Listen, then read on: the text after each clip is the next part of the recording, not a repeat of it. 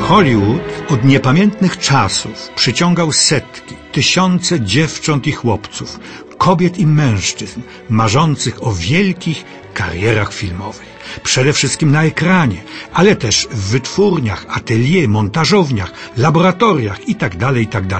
Byle w zaczarowanym kręgu dziesiątej muzy, w magicznym świecie fabryki snów. Ale Hollywood konkretnie jego wszechmocni bosowie, sam też ściągał do siebie najzdolniejszych, którzy mogli mu przysporzyć sławy, no a tym samym zwielokrotnić zyski. Jednym z tych nadzwyczajnie zdolnych, co więcej już o pokaźnym, oryginalnym, wartościowym i atrakcyjnym dorobku filmowym był na początku lat dwudziestych szwedzki mistrz Viktor Sjöström. Opowiem o nim oddzielnie, bo na to ze wszech miar zasługuje. Dziś o pewnym jego niezwykłym filmie, jaki zrealizował w Hollywood, gdzie przez kilka lat przebywał i tworzył. Film ten nosi tytuł Wicher. Miał swą premierę w 1928 roku i zaliczany jest do wybitnych dzieł sztuki filmowej, zaś kręcony był w upiornych warunkach, ale o tym za chwilę. Fabuła filmu jest pozornie dosyć prosta. Młoda kobieta z dobrego, acz niezbyt bogatego domu wychodzi za mąż za młodego, przystojnego mężczyznę. Nic w tym nadzwyczajnego.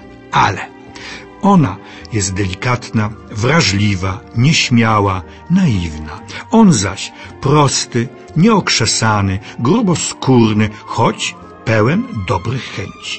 Co więcej, ona jest typową romantyczną dziewczyną z południa.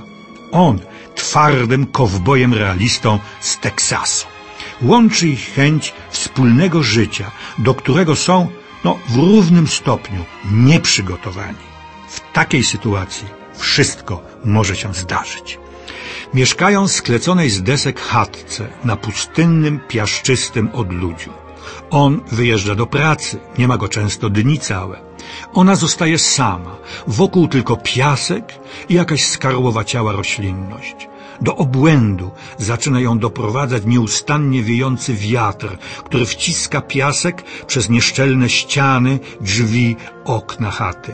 Jest wszędzie, na podłodze, na stole, w łóżku, w garnkach, w ustach. Intymne pożycie małżonków układa się też nie najlepiej. Młodą żonę drażni obcesowość nierozumiejącego ją męża. Różnice charakterów, emocji, sposobów przeżywania i myślenia, mimo dobrej woli z obu stron, prowadzą do coraz większej wzajemnej niechęci, obcości. I przez cały czas ten natrętny, wszechobecny, dokuczliwy, nie do zniesienia wiatr Dramatyczna, tragiczna kulminacja następuje, kiedy ten wiatr zamienia się w prawdziwe tornado, orkan, niewyobrażalną burzę piaskową. I wtedy zjawia się w chatce, mąż w tym czasie bierze udział w intratnym łapaniu dzikich koni, dawny konkurent do ręki dziewczyny, człowiek południa, przystojny, majętny, pełen ogłady. Ona go kochała, on ją jednak oszukał, bo miał i ma nadal żonę i dzieci. To skłoniło ją do małżeństwa z farmerem z Teksasu. Lecz ów pełen ogłady i galanterii gentleman, nie mogąc skłonić ukochanej do pójścia z nim, stara się siłą wymóc jej uległość i wtedy ona w odruchu obrony zabija go strzałem z rewolweru. Usiłuje ciało zakopać, daremnie. Wiatr co róż je odkrywa. Film kończy się odejściem zrozpaczonej i na wpół obłąkanej młodej żony w tę szalejącą burzę piaskową, na niechybną śmierć. Na takie zakończenie nie zgodzili się jednak dystrybutorzy i kierownicy kin. Szystrem musiał je zmienić. Wraca mąż, między małżonkami następuje cudowne porozumienie i zgoda. Typowy hollywoodzki happy end.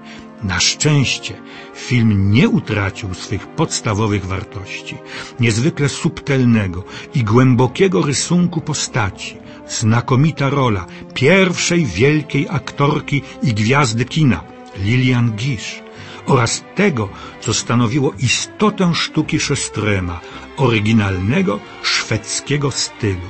Posłużę się cytatem, bo zawiera on kwintesencję. Ogromna troska o autentyzm miejsca akcji, romantyczna dramatyzacja obrazu natury, skojarzonego z przeżyciami bohaterów, a także moralitetowa wizja ludzkiego losu. Wszystko to odnajdziemy w wichrze. Wierny swym zasadom, realizował szestrem swój film w Dolinie Śmierci na pustyni Modżawy. Śmigła siedmiu samolotów wywoływały tę straszliwą burzę i ten wszędobylski wiatr. Temperatura dochodziła do 50 stopni w cieniu, cieniu, którego notabene nie było. Tylko między jedenastą a pierwszą w południe robiono przerwę. Tego żaru nikt by nie wytrzymał. Członkowie ekipy nosili specjalne gogle z kolorowymi szkłami i wysokie skórzane buty chroniące przed atakującymi żmijami. Ich twarze były pokryte grubą warstwą kremu. Sprzęt i ludzi zabezpieczano czym się tylko dało. Ale aktorzy Lilian Gish i Lars Hansen pozbawieni byli tych zabezpieczeń. Zdjęcia w tych upiornych warunkach trwały pełne dwadzieścia dni.